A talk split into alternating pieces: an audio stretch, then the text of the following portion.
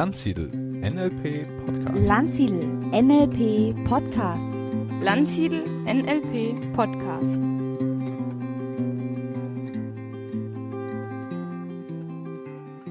Herzlich willkommen zu einer neuen Ausgabe des Landsiedel Podcast. Heute bin ich im Interview mit dem Tobias Kuhnermann. Hallo Tobias. Hallo Stefan, danke für die Einladung. Sehr gerne. Der Tobias ist äh, Trainer bei uns in der Heldenreise und im integralen Jahrestraining und macht sehr viele spannende Sachen und von daher werden wir uns ein bisschen unterhalten über Veränderung, über das Leben, über das, was es für uns eben ausmacht. Ja, Tobias, vielleicht erzählst du unseren Hörern einfach mal so ein bisschen was über dich, über deinen Werdegang, wie du zu dem geworden bist, was du heute bist. Ja, ich versuch's mal. also ähm, ich fange vielleicht mal damit an, was ich gerade tue hauptsächlich. Mhm. Und ähm, also ich komme aus Heidelberg. Ich habe da eine psychotherapeutische Praxis, also für Psychotherapie und Coaching. Und ähm, bin auch an der Hochschule beschäftigt da, beziehungsweise mache Veranstaltungen mit äh, einer Fakultät für Psychologie. Und ähm, bin unter anderem eben hier bei dir, also bei Landsiedel mit Heldenreisen und dem integralen Jahrestraining. Ich habe eigentlich in, äh, in Maastricht mein Studium gemacht, also ich bin so ein Mhm. NC-Flüchtling. Ähm, das heißt, ähm, ich habe ähm, dort mein Studium abgeschlossen und bin dann nach Heidelberg zur Psychotherapieausbildung. Und ich habe während meines äh, Psychologiestudiums habe ich ähm, die Heldenreise gemacht. Da war ich so am Bachelor, da habe ich das Seminar gemacht. Das war ungefähr vor zehn Jahren.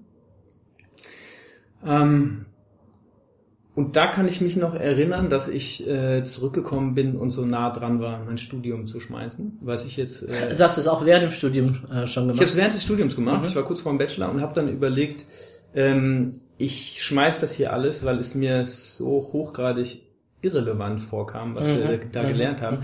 Einfach aus so einer ähm, tiefen Erfahrungsreferenz von der Heldenreise raus. Ich bin ziemlich froh, dass ich das nicht ähm, gemacht habe, also dass ich äh, abgeschlossen habe und auch äh, eine Ausbildung zum, äh, ich habe dann eine verhaltenstherapeutische Ausbildung gemacht.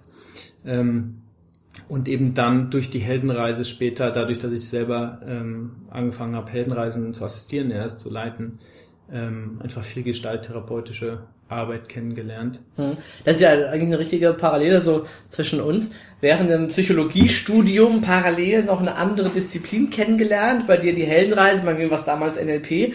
Ich habe auch gedacht, ich breche jetzt mein Studium ab, kurz vor Ende, habe es dann noch durchgezogen diesbezüglich. Ne? Aber, äh, äh, liebe Hörer, das ist eben, die Psychologen sind dann nicht automatisch Psychotherapeuten, sondern da gibt es nochmal einen separaten Ausbildungsabschnitt. Das wissen manche nicht. Und du hast äh, diese verhaltenstherapeutische Ausbildung äh, dann noch gemacht. Wie lange ging das so? Ja, also ähm, Studium fünf Jahre und verhaltenstherapeutische Ausbildung nochmal fünf Jahre. Mhm. Und das, was du da ansprichst, ist auch genau, würde ich sagen, so ein Kernthema oder Kernstück, was so meinen Entwicklungsweg oder meinen Lebensweg beschreibt, weil das ja nun mal schon so sehr die, erstens die akademische und dann auch die wirklich ähm, konventionelle, fundierte Psychotherapieausbildung ist, die ähm, ja, sich schon sehr an einem wissenschaftlichen, so einem empirischen Standard misst, was natürlich aber nicht immer irgendwie gleichzusetzen ist mit dem, was in der Praxis wirksam ist und was ähm, dann in der Erfahrung wirklich sich als heilsam oder wirksam zeigt. Und deswegen war ich schon immer und bin das auch immer noch in diesem Spannungsfeld zwischen diesen sehr erfahrungsorientierten Methoden, also den humanistischen ähm, Ansätzen, zu denen also vor allen Dingen jetzt bei mir dann gestalttherapeutische Arbeit gehört und ähm, dem, wie es dann doch oft nicht so mh, leicht vereinbar scheint mit äh, medizinischen Krankheitsmodellen oder verhaltenstherapeutischen Grundannahmen, ja, und ähm, das ist schon was, was mich irgendwie sehr beschäftigt oder auch meine Arbeit ausmacht, würde ich sagen. Ja. Ja, ähm, NLP ist ja so ein bisschen aus von verschiedenen Modellen her gelernt und eines der Modelle im NLP ist ja Fritz Perls, der ja auch für Gestalttherapie steht. Von daher ist, sind da auch Elemente oder Formen dieser Arbeit mit eingeflossen, verändert worden, variiert worden halt in einer bestimmten Art und Weise, also durchaus auch eine der Wurzeln äh, des, des NLPs. Äh, wie kamst du dazu? Ist das einfach über die Heldenreise oder hast du noch einen anderen Zugang gehabt zur Gestalttherapie? Also ich muss dazu sagen, dass ich kein Gestalttherapeut bin. Mhm.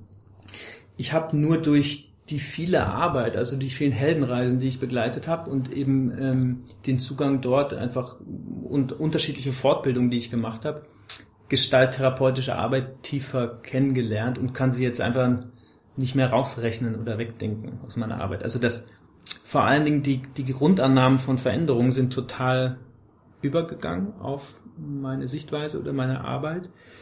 Das heißt, ja, das kam durch die Heldenreise und durch die Arbeit mit Heldenreisen. Und ähm, es gab dann jetzt in, in jüngster Zeit noch einen, ähm, eine Ausbildung, die ich gemacht habe. Das nennt sich, ist noch nicht so bekannt in Deutschland, das nennt sich NARM, also Neuroaffective Relational Model, neuroaffektives Beziehungsmodell. Das ist auch ein sehr humanistisch geprägter Ansatz, der sich mit der Heilung von Entwicklungstraumata beschäftigt, auf eine prozessorientierte und auch sehr ja, so somatisch Achtsamkeits körperorientierte Art und Weise. Ist das eher ein Ansatz äh, für Therapeuten oder für Menschen, äh, die einfach auch für sich was tun wollen? Nee, das ist schon ein Ansatz, der ähm, voraussetzt, dass man ähm, in der, in der therapeutischen Arbeit schon sowieso eine, eine Grundlage hat. Mhm. Also eher Therapeuten, die das lernen für genau. sich als Qualifikation, um dann mit ihren äh, Klienten damit zu arbeiten. Genau. Ja. genau. Ja, ja, dann kommen wir mal auf die auf die Heldenreise zu sprechen. Mhm. Eines der Themen, die uns auch verbinden. Ich habe ja das Glück gehabt, äh, bei dir äh, die Heldenreise zu machen und äh, Susanne äh, damals die allererste und dann ja auch die zweite, was die auch dabei. Also ich habe schon zwei Heldenreisen ja bei dir gemacht und für mich war ja diese erste Heldenreise eine Offenbarung. Es war wirklich die großartigste Woche meines Lebens so fantastisch, diese Übungen zu machen, diese Fantasiereisen, dieses mit sich selbst sich zu beschäftigen, sich auch auch diese Zeit zu nehmen und dieses, ne, wir kennen das, also im NLP machen wir manchmal so Fantasiereisen, kürzere Geschichten, aber da waren ja eine, glaube ich, fast zwei Stunden im Land der Wunder, so wie unter Drogen da zu sein und bei jemand wie ich, der so viele Bilder hat und da ging ja also richtig die Post ab und es war einfach eine unglaublich äh, wertvolle Zeit.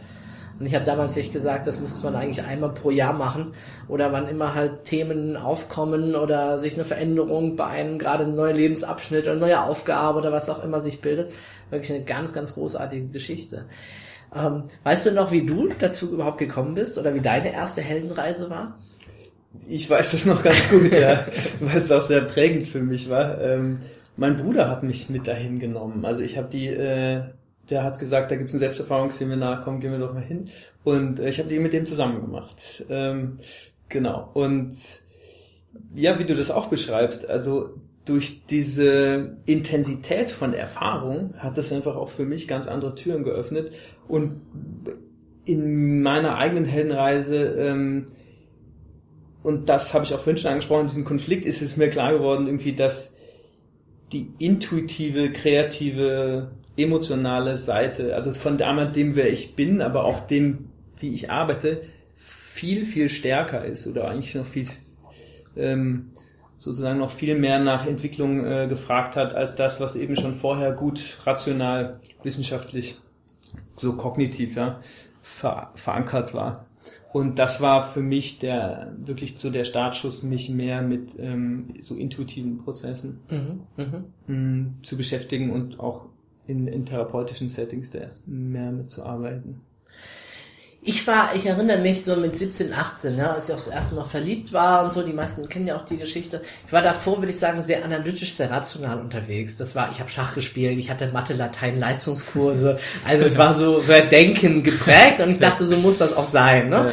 Und ich meine, das Psychologiestudium tut nicht unbedingt dem Abbruch, also zumindest wenn man sehr viel Methodenlehre und so hat und geschult wird, halt das zu machen. Und dann, als ich das erste Mal verliebt war und diese Gefühle kamen, da habe ich entdeckt, da gibt es noch eine zweite Seite, diese die Seite der Emotionen, der Gefühle. Ne? Ich habe das so ein bisschen verglichen, wie wenn man so eine Flasche schüttelt, die die ganze Zeit verschlossen ist, dann macht man den Deckel auf und auf einmal genau. sprudelt das raus und überflutet einen, den plötzlich ein rationaler Computer wird überflutet mit Gefühlen, Gefühlen und entdeckt, da gibt's ja noch eine ganz andere Welt. Genau. Und ich finde, die Heldenreise, wenn man sich bereit ist, sich darauf einzulassen, fördert sehr, sehr stark diese, ja. diese andere Welt auch da sich zu entdecken und zu erleben. Ja, absolut.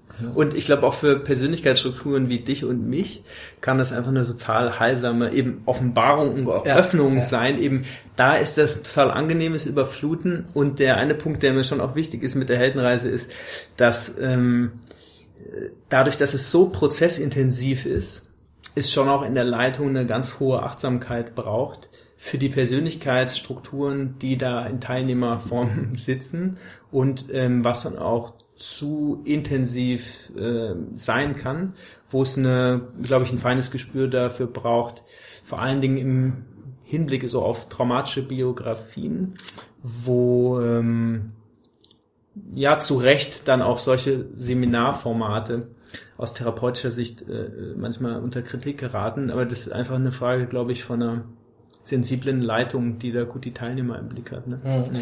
Die Heldenreise findet ja in der Regel in einer relativ kleinen Runde statt. Mhm. 12 bis 14 Teilnehmer, mehrere äh, Begleiter dabei, ähm, um einfach die Teilnehmer auch in diesen individuellen Prozessen dann so zu unterstützen. Ne? Mhm. Vielleicht reden wir mal kurz über den Hintergrund der Heldenreise. Mhm. Äh, warum, warum heißt das Ding überhaupt Heldenreise oder was hat das damit zu tun? Wie, wie kommst du überhaupt dazu? Ja, die Heldenreise, also es gibt ja ganz unterschiedliche Heldenreisenformate. Also es gibt ja zig verschiedene Arten mit der Heldenreise nach Joseph Campbell zu arbeiten. Also The Hero's Journey wird mit Joseph Campbell in Verbindung gebracht und wird von Coaches, ähm, Unternehmensentwicklern, äh, Therapeuten, äh, Seminarleitern gebraucht in ganz unterschiedlichen Kontexten. Ähm, und die Heldenreise, also was auch so als die eine Geschichte in allen Geschichten beschrieben wird, ist eben eigentlich so das Strickmuster, was in jeder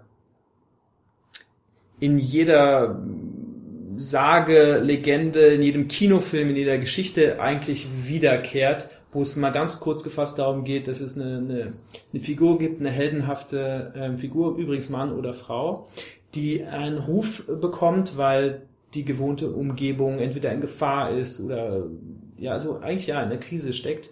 Und diese äh, Figur bricht auf, begegnet bald dem äh, Widersacher, also man nennt ihn auch den Hüter der Schwelle.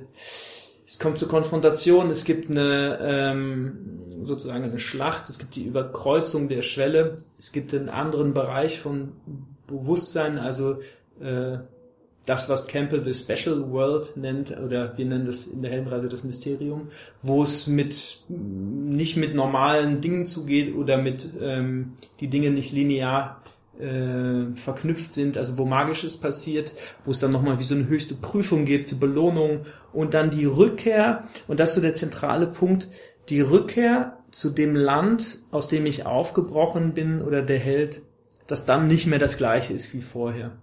Also die Heldenreise beschreibt damit eigentlich einmal das Strickmuster von jedem Film, aber auch quasi ein Archetyp von Veränderung, der ich mit tieferen Strukturen unserer Psyche verankert ist. Und ich glaube, und das glaube ich nicht nur ich, sondern Joseph Campbell hat das auch so gedacht, dass wir deswegen auf diese Filme so abfahren und die so toll mhm. finden, weil das ganz, ganz tief resoniert auf einer seelischen Ebene mit so einem Archetypen, weil wir wissen, dass es dieses Prinzip gibt und auch für uns.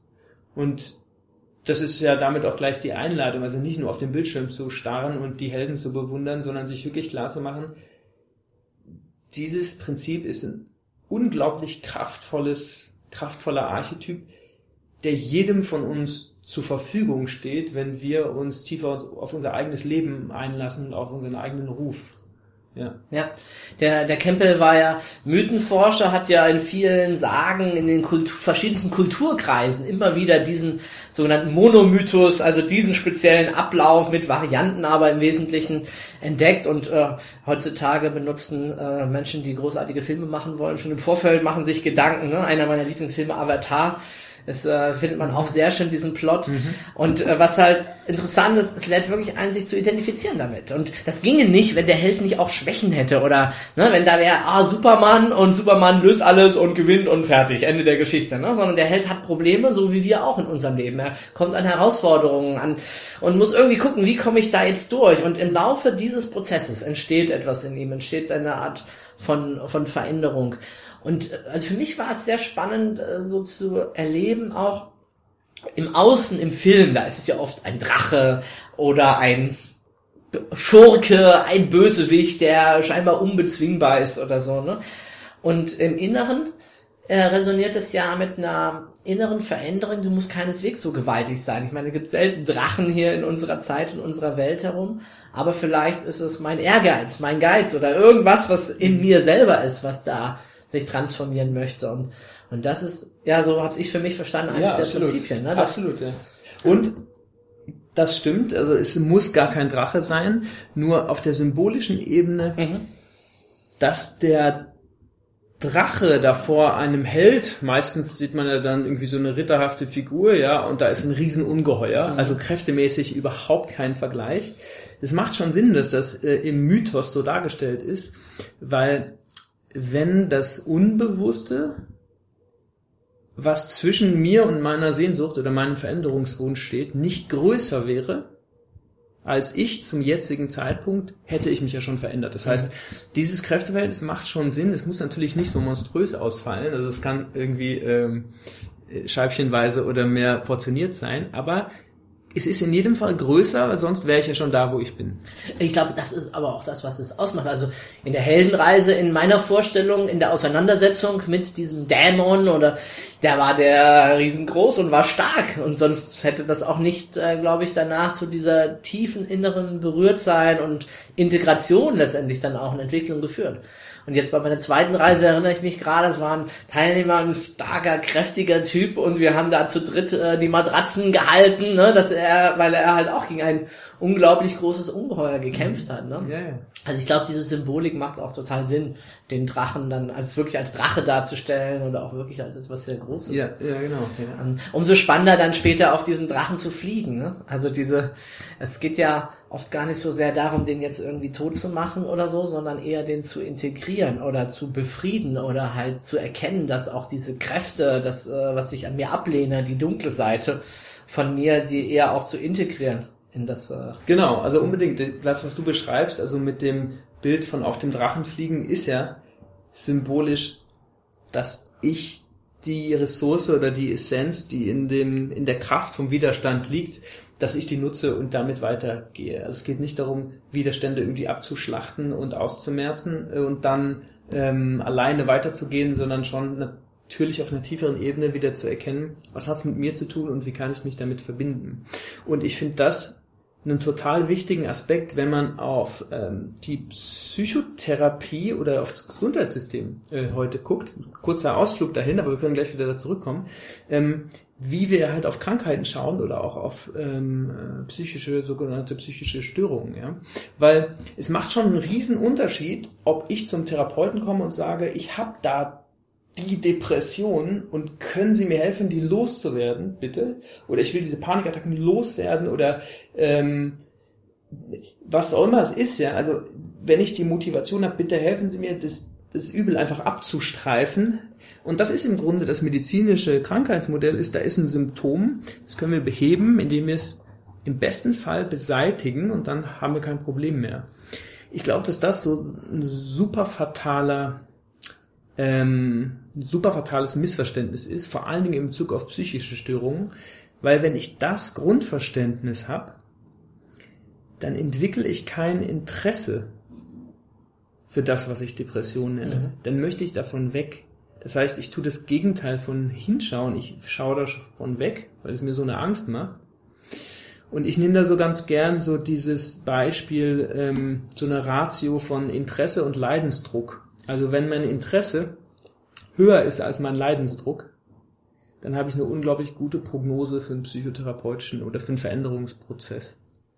Wenn aber der Leidensdruck viel, viel größer ist als sozusagen das, was es da herauszufinden gilt, dann ist es einfach nur belastend, bedrückend und dann will ich davon weg.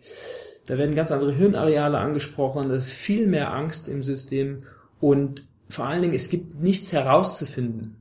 Und das finde ich toll an dem Mythos der Heldenreise und glaube ich, ist so, das kann man schön übertragen auf Coachings oder Therapieprozesse. Wie viel Neugier oder Interesse kann ich in einem Klienten oder Patienten entfachen oder anstoßen für etwas, was mir initial erstmal Angst macht? Und dafür brauche ich ja irgendwie das Vertrauen, dass das, was mir da begegnet, möglicherweise ein Hinweis für mich ist oder was, was mich unterstützen kann in meinem Leben. Mit anderen Worten, ich brauche eine, eine Grundannahme, dass mir da ein Entwicklungsimpuls begegnet. In der Panik, in der Depression, wo ich wachsen kann. Mhm. Und wenn ich dem, den nehme und den umsetze, dass ich in meiner persönlichen menschlichen Entwicklung einen großen Schritt weitergehen kann. Und ich glaube, ohne das können wir überhaupt keine wirklich nachhaltigen Veränderungsprozesse äh, irgendwie haben oder anstoßen. Mhm. Also was braucht es dazu? Es braucht Intensität. Es braucht in den meisten Fällen erstmal einen Umgang mit der Angst, den mir das Symptom macht. Mhm. Weil psychotherapeutisch ist der Ruf, also das, was den Helden hinauslockt aus seiner Umgebung, ist ein Symptom, ist gar keine Sehnsucht, ist, ist nicht, oh, ich wünsche mir das von meinem Leben, sondern der Ruf ist, beweg dich, du hast fette depressive Symptome oder du hast mit Angst zu tun oder du hast eine Essstörung. Das heißt, es muss sich was ändern. Das ist das, was die Heldin oder den Held aus seiner gewohnten Umgebung. Und das macht erstmal Angst. Und es braucht in der Begleitung zunächst mal einen Umgang und vielleicht auch ein Abmildern der Angst und ein Unterstützen Schritt für Schritt, wie ich das, was da drin liegt, man würde jetzt im NLP sagen, reframen kann zu etwas, was ich in interessierter oder neugierigen Art und Weise als einen Entwicklungsimpuls betrachten kann. Was brauchst du dazu? Mit Sicherheit das Spiel mit Perspektiven, also was wir jetzt die Woche hier ja auch geübt haben, ja, also Perspektivenübernahme, aber ich glaube, ich glaube, es braucht auch in ganz vielen Hinsichten wie so ein so gemeinsames Modellieren von einem Weltbild vielleicht, ja, oder von einem Entwicklungsverständnis. Was glaube ich denn? Ja, was, wie ist denn mein Verständnis davon? Was, wie entwickle ich mich denn oder so? Ja, also ich fände es ja schön, wenn das irgendwie noch viel mehr in den Vordergrund rücken könnte. Was heißt denn Krankheit? Was heißt denn Entwicklung? Was ist denn das, wenn wir sagen Heilung? Oder also ich finde, das gehört da total mit dazu. Ja. Mhm, mhm.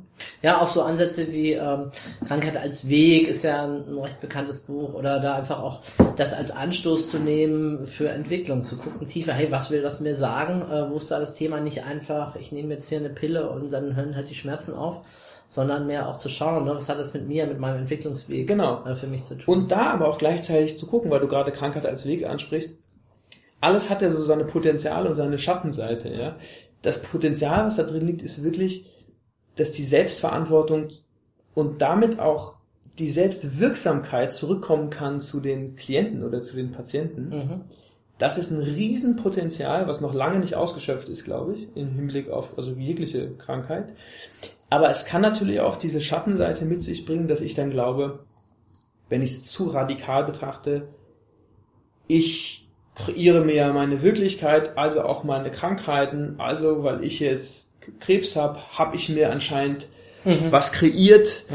wo ich unbewusstes, was weiß ich, was da für Missverständnisse gibt, das eigentlich will oder äh, da herrschen ja die, die krudesten sozusagen Ideen drüber ich glaube, es braucht bei all dem potenzialorientierten Arbeiten auch irgendwie ein ganz gesundes Verständnis von dem, was ein Stück weit über uns hinausgeht, was wir noch nicht verstehen, also was mit Krankheit zu tun hat. Und wo auch so die Grenze unserer Einfluss- oder Gestaltungsmöglichkeiten mhm, ja. ist. Das finde ich total wichtig. Ja, ich sehe das ja gerne in dem Modell von Ken Wilber in den vier Quadranten, äh, innen und außen äh, dazu, dazu sehen, dass manche Dinge haben auch einfach eine medizinische Komponente. Ja, in meinem Körper fehlt vielleicht ein bestimmter Stoff ja. oder äh, manches auch äh, natürlich äh, genetisch äh, vorbestimmt äh, oder zumindest eine Prädisposition äh, zu etwas hin oder schädliche Umwelteinflüsse, die ich gerade in dem Moment habe. Und da kann ich denken, so viel wie ich will, das ist halt nun mal da. Ne? Ich finde das immer so witzig, wenn manche Leute das alles psychologisieren. Ja, ne? Und dann, dann sage ich immer, ja, wenn dir den Kopf mal gegen der Tür anstößt, dann hast du das irgendwie psychologisch schon ein paar Stunden ja. vorher verursacht oder gerade in dem Moment, weil da halt entweder die Tür dir entgegengeflogen kommt oder du gerade mal kurz nicht aufgepasst hast, weil ja. du abgelenkt warst. Ja. ja, das hat jetzt nichts mit, für mich nicht mit einer tieferen Krise zu tun. Für mich darf das auch einfach mal sein, ja, ich war gerade abgelenkt, äh, und bin halt jetzt dagegen gelaufen, deswegen tut mir jetzt mein Kopf weh und nicht, weil da ein inneres Ding ist. Ne? Also ein ganzheitlicheres Betrachtungsfeld Absolut, mit multiplen ja. Ursachen ja, und Genau. Und das Chance und äh, und Risiko oder Problem auch dann, was dann damit drin ist. In dem, wie funktioniert denn das deiner Ansicht nach in der Heldenreise? Welche oder wie werden durch die Unterstützung oder durch den Ablauf Veränderungsprozesse begünstigt oder begleitet oder unterstützt? Ja, also deswegen mache ich die Helden, also leite ich die Heldenreise so gern, weil mir ist jetzt noch kein Seminarkonzept begegnet, was so viele, also kraftvolle Modalitäten und Ebenen kombiniert, was eben genau das möglich macht, was du sagst. Also das eine, was sehr kraftvoll ist, meiner Meinung nach sind Rituale. Also das, die Heldenreise ist ein Seminar, aber es ist auch wie so ein großer Ritual klingt für die meisten Zuhörer auch, also da haben Leute unterschiedliches Verständnis von oder auch unterschiedliche Assoziationen. Ja. Mit Ritual meine ich, ähm, es gibt wie so eine übergeordnete Ebene, in die das Seminar eingeschlossen ist. Also sei es so eine, die Kleinigkeit von zum Anfang des Prozesses, sich nochmal damit zu verbinden, Dankbarkeit auszusprechen, ähm, in einem rituellen Kreis darum zu bitten, was ich mir an Veränderungen wünsche, dass da ähm, symbolisch eine Kerze die Woche durchbrennt. Also das sind ganz kleine Dinge, die ähm, aber, glaube ich, einen großen Einfluss haben, indem dass wir das Gefühl haben, dass sie den Rahmen mhm. halten. Und ähm, das wie so eine, eine Kuppel, sag ich mal, gibt für, für die Woche und für die Zeit, für das, was wir da machen. Ähm, so dass es ähm, irgendwie einen, einen, ja, einen rituellen Rahmen hat. Und die nächste total kraftvolle Zutat sind ist die archetypische Ebene in uns. Also wenn ich einen Teilnehmer reinführe in eine leichte äh, Trance, unterstützend mit Musik und Bewegung, Augenbinde, und es geht darum, wie in so einem, ja, quasi wie in so deinen eigenen Avatar, ja, also deine, deine heldenhafte Figur hineinzuschlüpfen. Da können dann ruhig fantastische Bilder zukommen. Also das ist der Mythos. Du bist der Held in deiner Geschichte. Mhm. Und wenn du ja diese heldenhafte Figur bist, dann fällt es dir auch manchmal einfach leichter, gewisse Dinge zu tun, die du als Stefan, als wenn nicht, oder ich als Tobias nicht machen würde.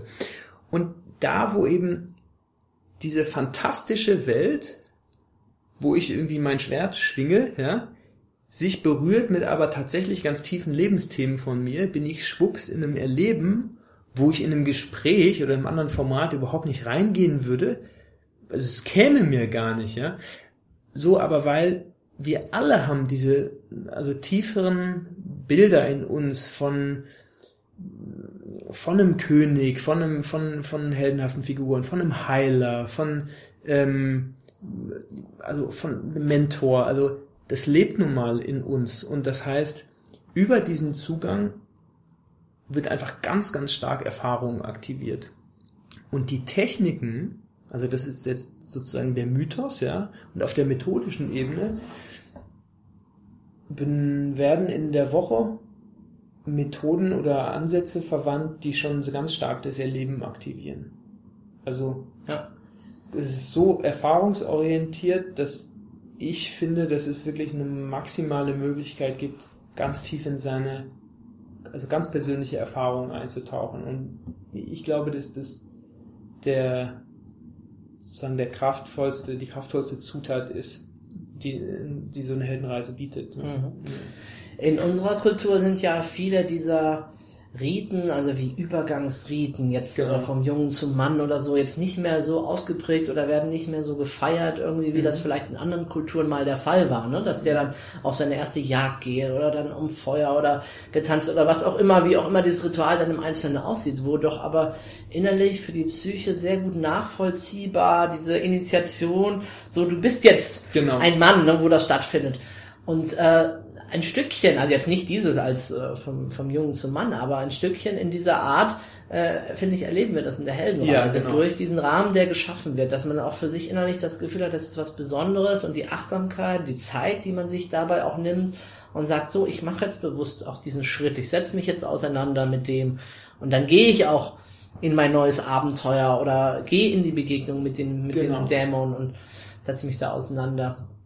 Ja, das, das finde ich äh, sehr, sehr spannend. Absolut. Und ähm, also gerade weil das so fehlt, für mich ist die Heldenreise auch wirklich ein Initiationsprozess. Es gibt Menschen, die machen die Heldenreise und die haben danach irgendwie einen, einen tieferen Lebenskonflikt tatsächlich zu einem großen Teil gelöst oder das ist danach nicht mehr groß ein Thema. Aber für die meisten Menschen, die die Heldenreise machen, ist es eine Initiation wie das sein kann.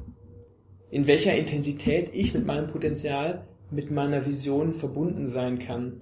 Und auch welche Intensität von Gemeinschaft und Beziehung ich, ich äh, erleben kann. Ja?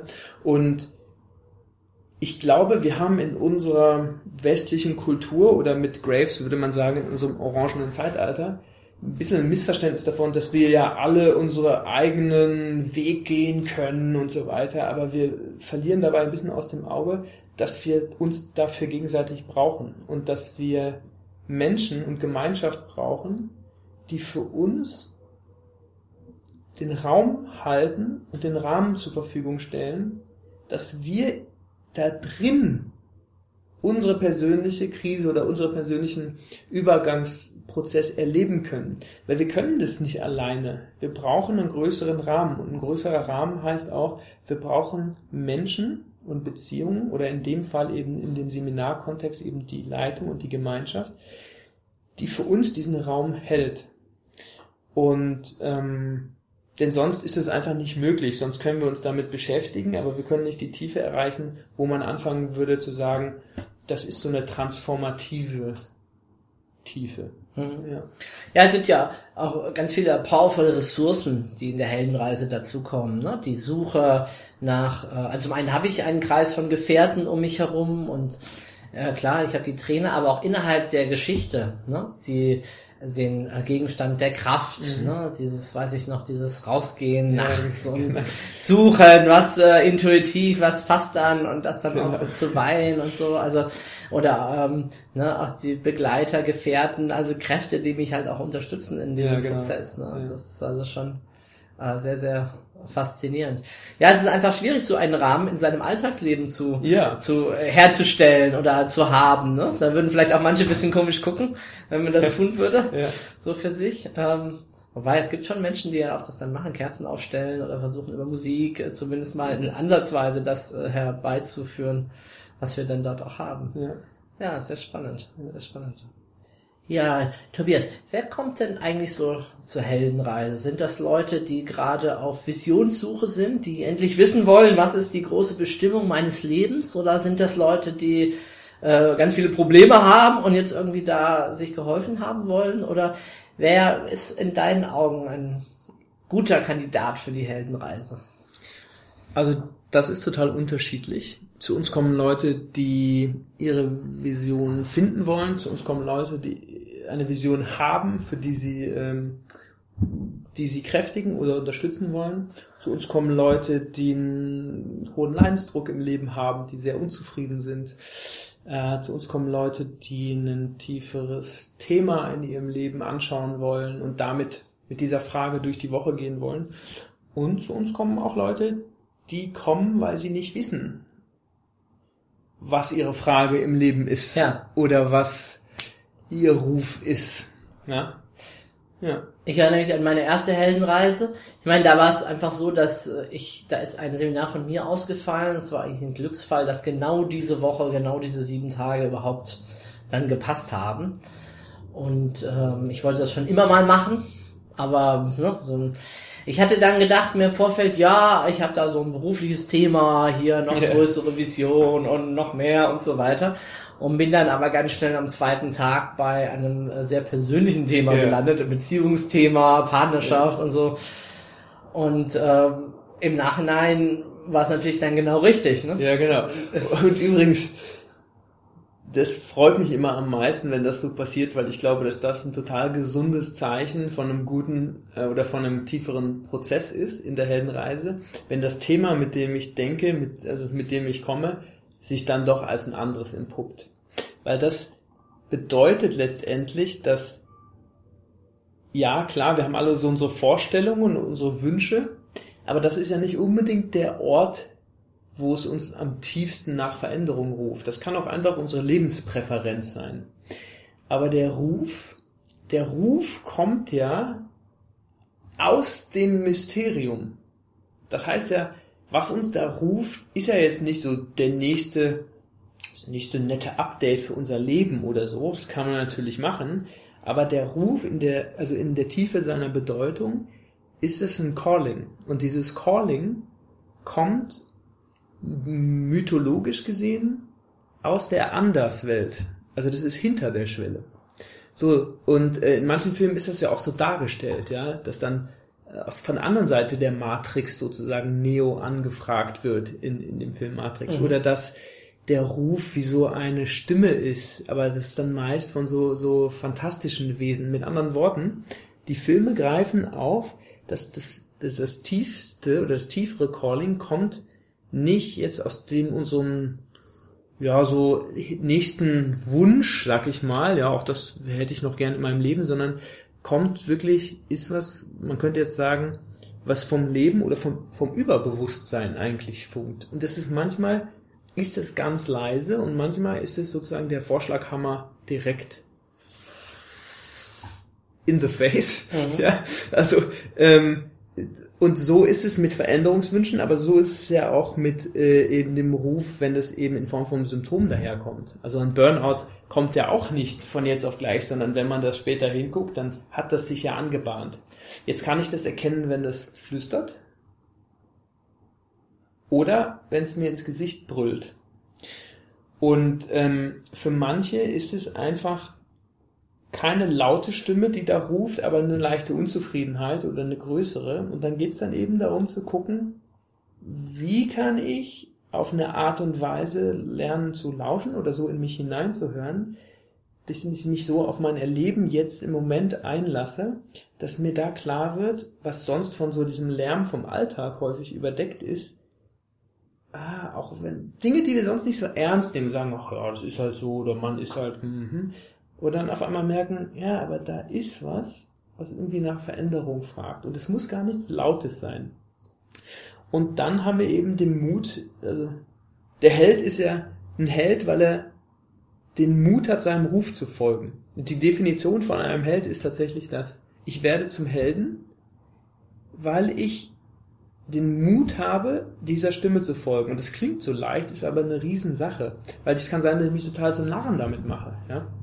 Und da zum Beispiel mag ich total dieses Zitat vom Schopenhauer. Der Mensch kann wohl tun, was er will, er kann aber nicht wollen, was er will. Also, damit meine ich, ich weiß nicht, was Schopenhauer damit gemeint hat, aber wie ich es höre, ist, es gibt Dinge, die begegnen mir, da kann ich nicht mit diskutieren. Ich kann das ausblenden, ich kann das rausdrängen, aber es, it keeps knocking on my door. So. Und das heißt, entweder ich lasse mich darauf ein, ja, ich habe nun mal diesen Wunsch oder ich habe nun mal diese unerfüllte Sehnsucht. Wenn ich mein Leben vollständig kreieren oder programmieren könnte, würde ich das vielleicht austauschen für was anderes. Ja. Aber ich habe nun mal diese spezielle Sehnsucht, ja, und äh, irgendwie lässt die mich nicht los. Und das habe ich mir eigentlich nicht ausgesucht, sondern man könnte sagen, das ist ein Ruf, der kommt, ich würde sagen, aus überbewussten Ebenen oder auch, man könnte auch sagen, es ist halt meine Zukunft, die da ruft. Das, der ich zu sein imstande bin. Und wenn ich dem nicht folge, wird es vielleicht Symptome geben oder uns fängt erstmal mit Unzufriedenheit an. Und die Frage begegnet mir ja auch, brauche ich einen Ruf? Und ich antworte immer, das ist kein Problem, weil du hast einen. Also solange du lebst, wird es immer Entwicklungsimpulse geben, die zu dir getragen werden. Es kann sein, dass du sie noch nicht wahrnimmst oder erkennst, aber wir können ja gar nicht stillstehen. Das heißt, solange wir leben, wird es immer einen Ruf geben und werden wir immer wieder vor die Frage gestellt werden, greifen wir den auf? Ist er wirklich so wichtig? Können wir ihn noch eine Weile raushalten? Oder ist er so tief, dass wir ihn, ihn, ihn, ihn eben nehmen müssen? Ja. Ja, jetzt meine, meine zweite Heldenreise, das war ja im April äh, dieses Jahres, glaube ich ungefähr, vor ein paar Monaten jetzt. Ähm, da ist ja jetzt auch ein, ein Thema wieder hochgekommen, das eigentlich mich schon länger beschäftigt, wo ich aber für das jetzt nicht die Zeit dafür oder ich weiß auch noch nicht konkret, wie ich es angehen soll. Es ist eher so, so neblig. Und jetzt, äh, während der Heldenreise und auch in den, danach in der Zeit hat sich das jetzt deutlich konkretisiert und ist also auch zu einem handlungsleitenden Impuls geworden. Ne? Das, was eher so im Kopf war, aber wo ich nicht wusste, ja, wie fängt man an, wie macht man das, erlebe ich mich jetzt dabei, wie ich wirklich auch anfange, die ersten Schritte zu gehen. Mir hilft da in dem Fall auch jetzt mein Buddy, also von der, ne, bei der Heldenreise, da verabredet man sich ja mit jemand anderem dann auch am Ende gemeinsam, ab und zu wir telefonieren halt, weil wir sehr weit auseinander wohnen. Und äh, haben für uns auch so unseren Rhythmus äh, gefunden. Ne? Haben jetzt auch gesagt, ja, wir haben gerade sehr viel zu tun, so wir also dann machen wir halt einfach mal sechs Wochen oder acht Wochen, aber wir haben immer unseren nächsten Termin Mhm. und es ist einfach immer ganz tolle Gespräche. Also da freuen wir uns meistens auch dann zwei Stunden oder so, wo wir wirklich auch gucken, Ja. hey, wie geht's denn dir mit dem Thema, wie geht's mir? Und interessanterweise äh, befruchten sich unsere Themen da auch sehr stark äh, von dem her, weil wir da ähnlich äh, versuchen, integrales Denken mehr auch in die Welt zu bringen mit denen. Also da ist es, äh, merke ich, dass da einfach eine andere Kraft dahinter Ja, ist. genau. Äh, ne? Ich habe oft so den Eindruck, m, bei mir, aber auch bei vielen Seminarteilnehmern, wir haben im Alltag auch gar nicht oft die Zeit und die Ruhe, mal so wirklich in uns zu horchen. Da ist so viel Hektik, so viel Betriebsamkeit, wenn jemand in der Firma arbeitet oder so, morgens auf im Hamsterrad irgendwie drin ist, dass äh, da zwar manchmal dann die Impulse kommen, ne? oder die Einladung in die Zauberschule bei Harry Potter Ja. kommen angeflogen, aber man geht gar nicht zum Briefkasten und man kriegt das gar nicht Ja. mit. Und äh, dann kommen aber immer mehr und immer mehr und immer mehr, ne, bis man dann halt irgendwann doch mal auf seinen, seinen Ja. Ruf hört.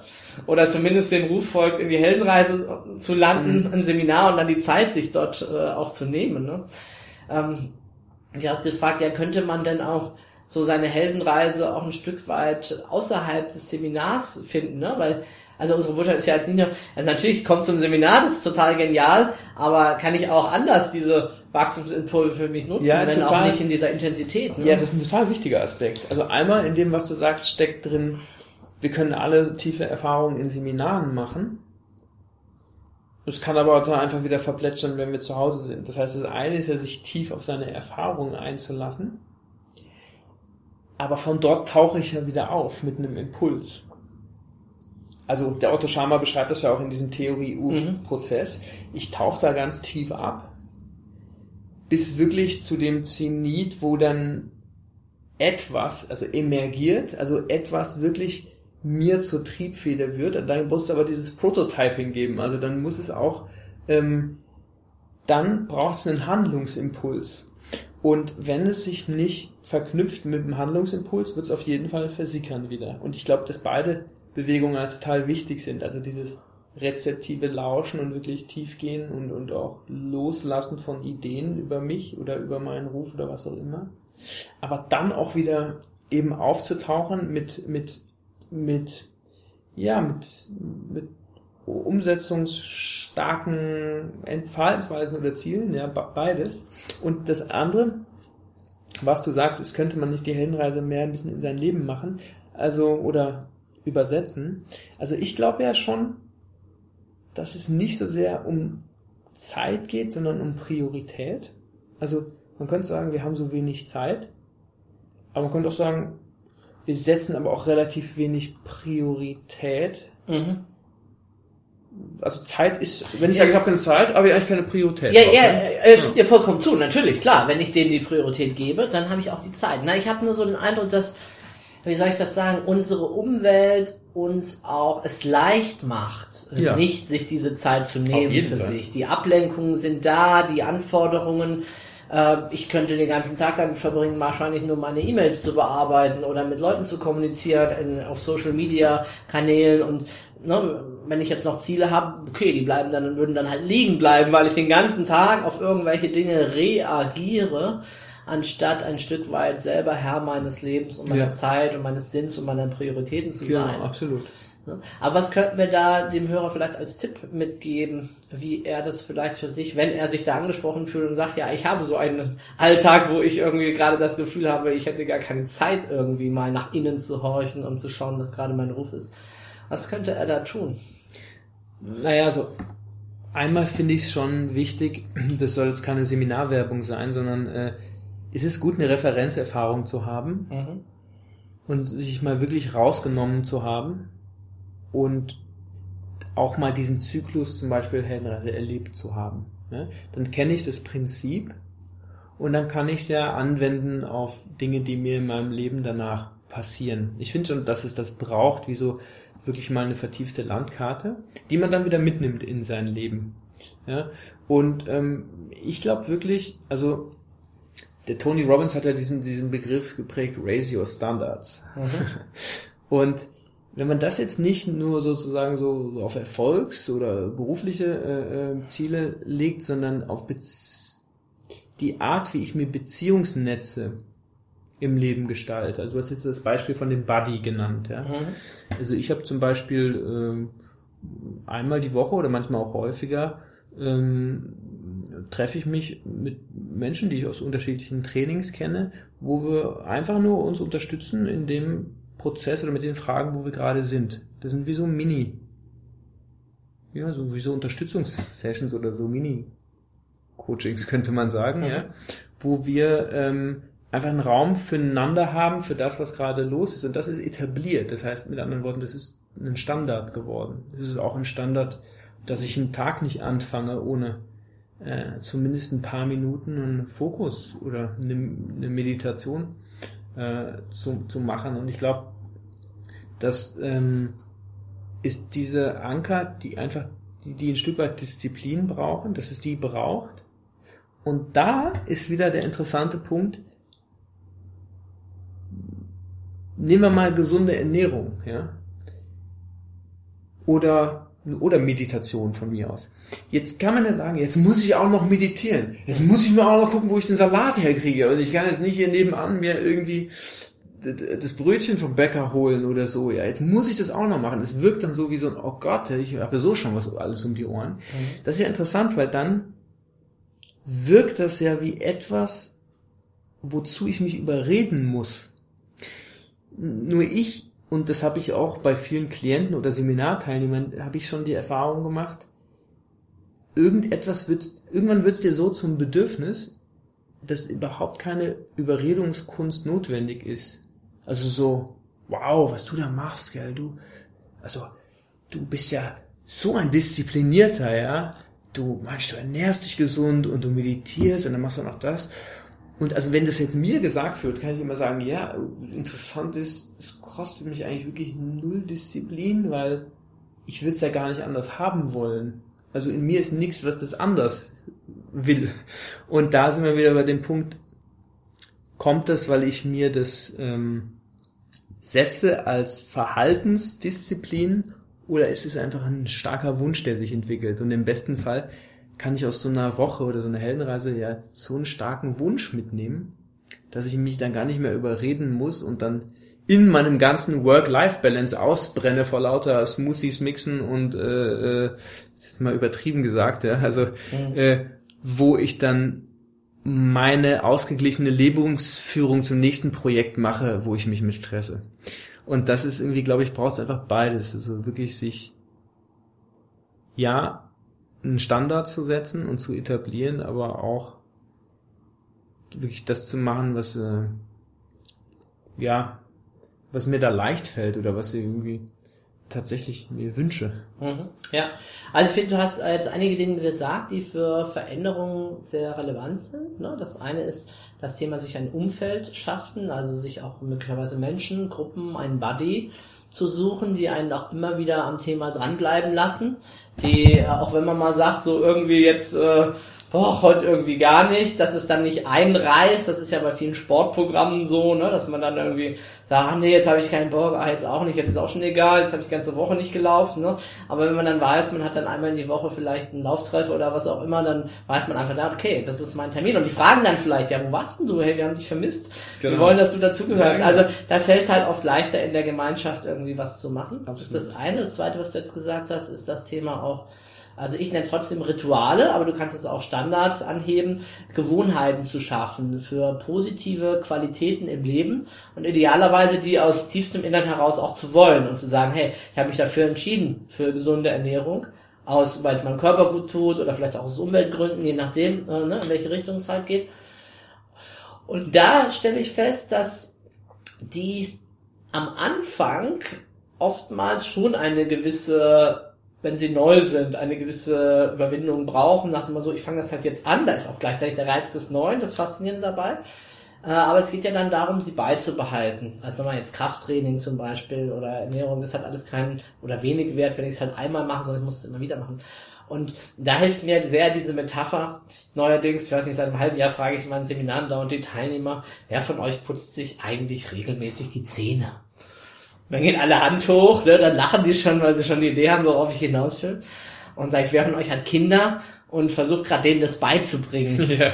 Machen die das von alleine? Nee, das ist immer eine Diskussion, da braucht's dann singende Zahnbürsten oder besonders gut schmeckende Zahnpasta oder was auch immer halt, oder eine Sanduhr oder ein, Spiel, eine App, die dann läuft, äh, während man halt sich die Zähne putzt.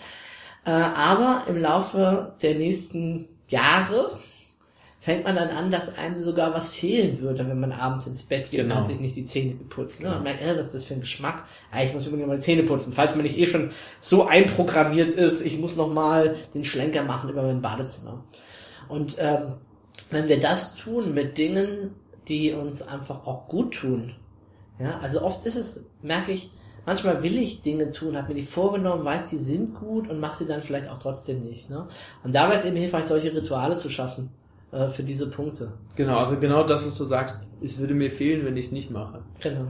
Und wenn man das jetzt mal zum Beispiel überträgt auf ähm, Ehrlichkeit, also das ist jetzt vielleicht ein bisschen ein Stretch, ja, aber wenn ich jetzt auf Beziehungsgeflechte gucke und schaue, wow, wenn ich ähm, zum Beispiel, wenn Leute fragen, ähm, wie kann man denn so, ja, wenn das Leben so ein bisschen lau erscheint oder nicht so, gerade nicht so spannend, ja, oder ich habe das Gefühl, es plätschert so vor sich hin, was kann man denn machen? Ich sag manchmal, es ist wirklich eine ganz einfache Methode, ähm, dein Leben zu intensivieren, ist, dass du einfach viel ehrlicher wirst. Also ehrlicher aussprechen, wie es dir mit bestimmten Situationen geht, mit Menschen, ja. Du wirst in kürzester Zeit so eine Intensität in deinem Leben haben, weil du mit Sachen konfrontiert wirst, die du ähm, chronisch beiseite hältst. Und ähm, wenn man das mal stärker praktiziert, also Ehrlichkeit, Dinge, die irgendwie einem nachhängen mit dem Kollegen oder mit dem Partner nicht stehen lässt, sondern abends nochmal sagst, du übrigens davon heute, es geht mir noch nach und ich will das nochmal ansprechen, ja, dass auch das zu einem Ritu also zu einer Praxis werden kann, wo man merkt, wenn man das nicht mehr macht, fehlt einem was und, und man ist so gibt so ein ich ich ich, ich brauche das, ja. Das wird mir immer wichtiger und ich muss mich nicht dazu überreden, als mir fehlen würde, wenn ich es nicht mache. Also ich finde es ganz schön immer diese vor allen Dingen, wenn es um diese Work-Life-Balance Dinge wie Sport, Ernährung, Meditation und so weiter geht, dass man auch ähm, ich glaube, die die die die kraftvollste Work-Life-Balance-Komponente, die wir haben, ist Beziehung und sind unsere sind unsere Beziehungen und wie wir denn da Dinge etablieren können. Weil wenn wir wirklich kräftigende Beziehungen haben oder nährende, dann, dann ist da so viel Unterstützung drin und so viel Ressource. Und wie wir also denn da Standards oder Rituale verändern können, ich glaube, dass das also die absolut nachhaltigste Mühe oder Investition sozusagen ist. Hm, hm. Gibt es von deiner Seite noch was zu diesem Thema äh, allgemeine Veränderung? Wie funktioniert das oder was ist dabei hilfreich, über das wir jetzt noch nicht gesprochen haben? Oder haben wir so die wesentlichen Punkte? Ja, ich glaube, wir haben die wesentlichsten Punkte benannt und vielleicht noch, noch ein Prinzip, was mir irgendwie ähm, wichtig erscheint, wäre, ähm, also ist das Thema Emergenz, würde ich das mal nennen. Das bedeutet, mache ich Veränderung oder geschieht Veränderung? Ah. Diese Frage. Mhm, Da haben wir auch schon mal. Ja, das ist ja super spannend, ja, weil wer macht das denn? Und was ist denn, wenn da auf einmal Veränderung passiert? Hat das sich jemand dann ausgedacht? Zum Beispiel am Ende von der Heldenreise äh, äh, sagen Teilnehmer halt oft zwei Dinge und das, das freut mich dann auch am meisten, wenn sie eben das sagen. Äh, erstens, ich kam mit einer ganz anderen Frage, als dann letztendlich hier sich rausgestellt hat und ich hätte mir nie vorstellen können, dass das, mit dem ich jetzt nach Hause gehe, dass das hier rauskommt. Das hätte ich mir nicht vorstellen können. Mit anderen Worten, ich habe es nicht gemacht. Es ist passiert. Ich bin sehr glücklich, dass es passiert ist, aber ich hätte es irgendwie nicht machen können. Mhm. Was das aber nicht heißt, ist, man muss nur alle Viere von sich strecken und auf die Veränderung warten. Das klappt auch nicht. Und das heißt ja, es braucht meinen vollen Invest. Es braucht auch, glaube ich, das Bemühen oder das, das Mindset. Ich kann es schaffen. Aber der Witz ist, letztendlich kommt dann doch eine Zutat dazu, die ich nicht gemacht habe. Und das finde ich erstens ein kraftvolles und total schönes Prinzip, weil das dann auch wieder zum Thema Dankbarkeit führt.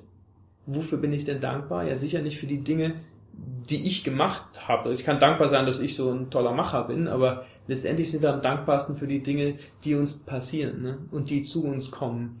Und das kann auch eine Veränderung in unserem Leben sein. Und das heißt nicht, dass ich passiv auf die warte. Ich gebe da alles rein. Ich übernehme verschiedene Perspektiven. Ich schaue mir das an. Ich bringe mich voll ein. Aber dann bin ich neugierig, was da entsteht. Und diese Mischung finde ich ganz wichtig oder interessant. Mhm. Gibt es für dich Gott? Gibt es einen größeren Plan fürs Leben oder wie stehst du dazu? Also es gibt ganz sicher, äh, also in meinem Verständnis und in meinem Leben eine, eine übergeordnete Kraft, an der ich mich orientieren kann.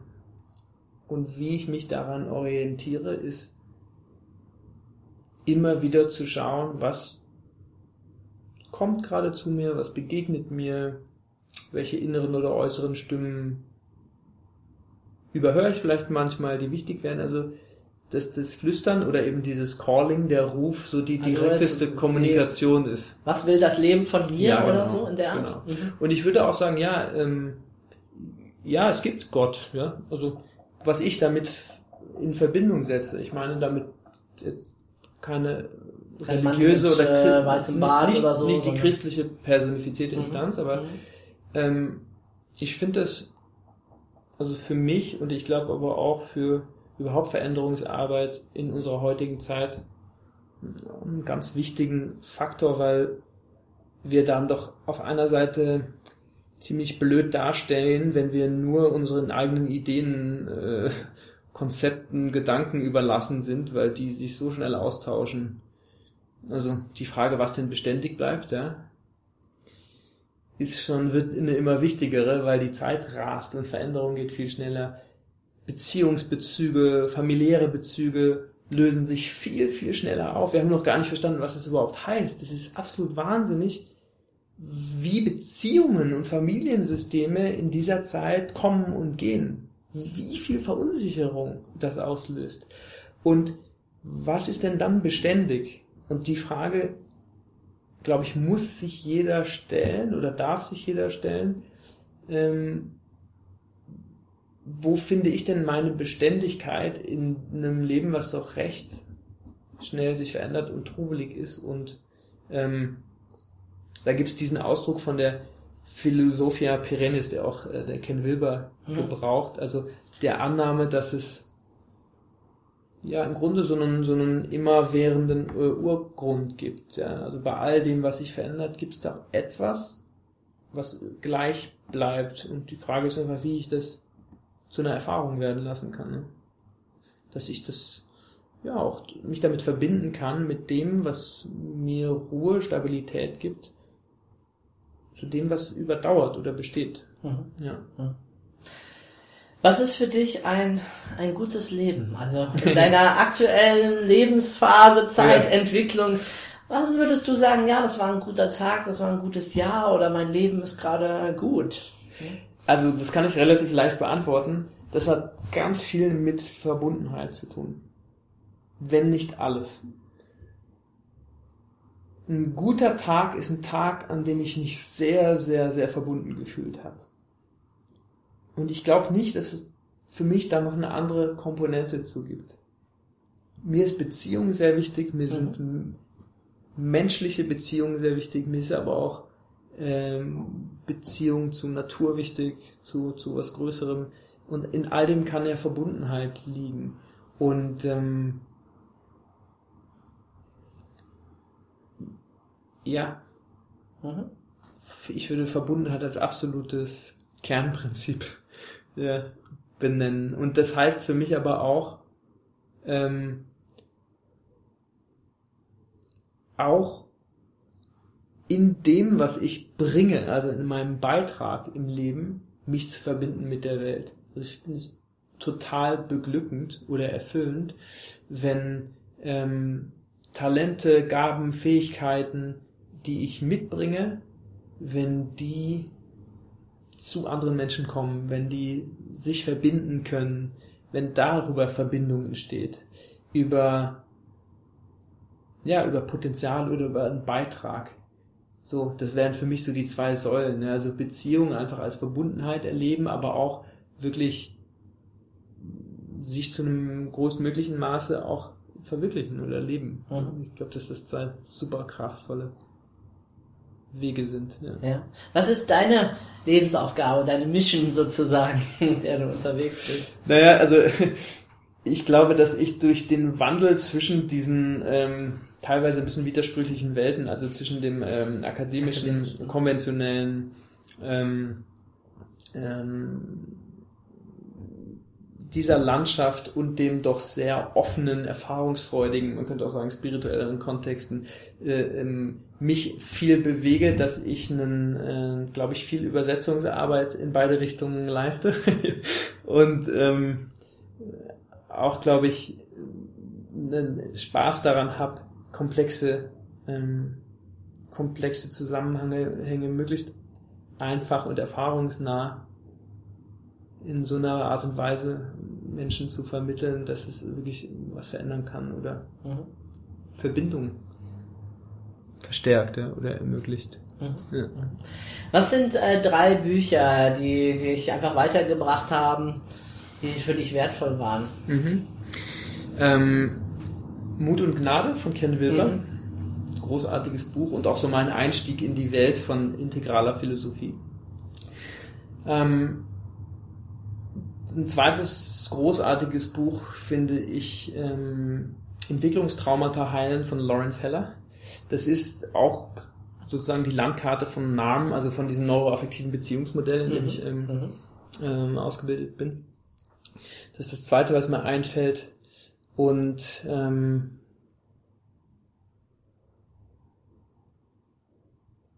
die beiden sind jetzt gerade so am präsentesten. Gell? Ja, okay. Mhm. ja.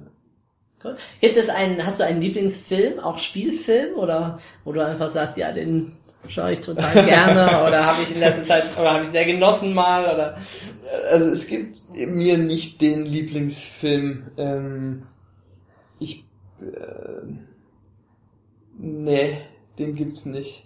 Ich weiß, dass mich jeder Film, du hast vorhin Avatar genannt, ja, also jeder Film, der ähm, diese größeren oder Bewusstseinsentwicklungsaspekte mit einschließt, dass die mich einfach sehr bewegen.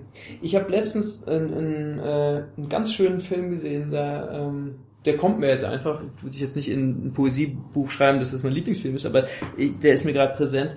Collateral Beauty. Der spielt Will Smith mit und es geht darum, ähm, dass er den Tod seiner Tochter ähm, irgendwie überleben und verarbeiten muss und äh, in diesem Film geschieht es dann so, dass ähm, in Person von drei Menschen ähm, verschiedene Instanzen des Lebens Kontakt mit ihm aufnehmen. Also der Tod, die Zeit, ja. Und dass da eine Kommunikation gibt zu diesen so Lebensprinzipien, ähm, sind ganz, also ich fand das einen ganz berührenden Film. Ja. Mhm. Ja, deine Botschaft für die Menschen. Was würdest du zum Schluss unseren Hörern noch mitgeben, wenn du sagst, ja, was ist äh, mein Rat, mein Tipp? Gibt es sowas? Was wäre da? Also ganz eindeutig, ähm, wenn du einer der Menschen bist, die sich viel vergleichen, viel auf äh, andere schauen,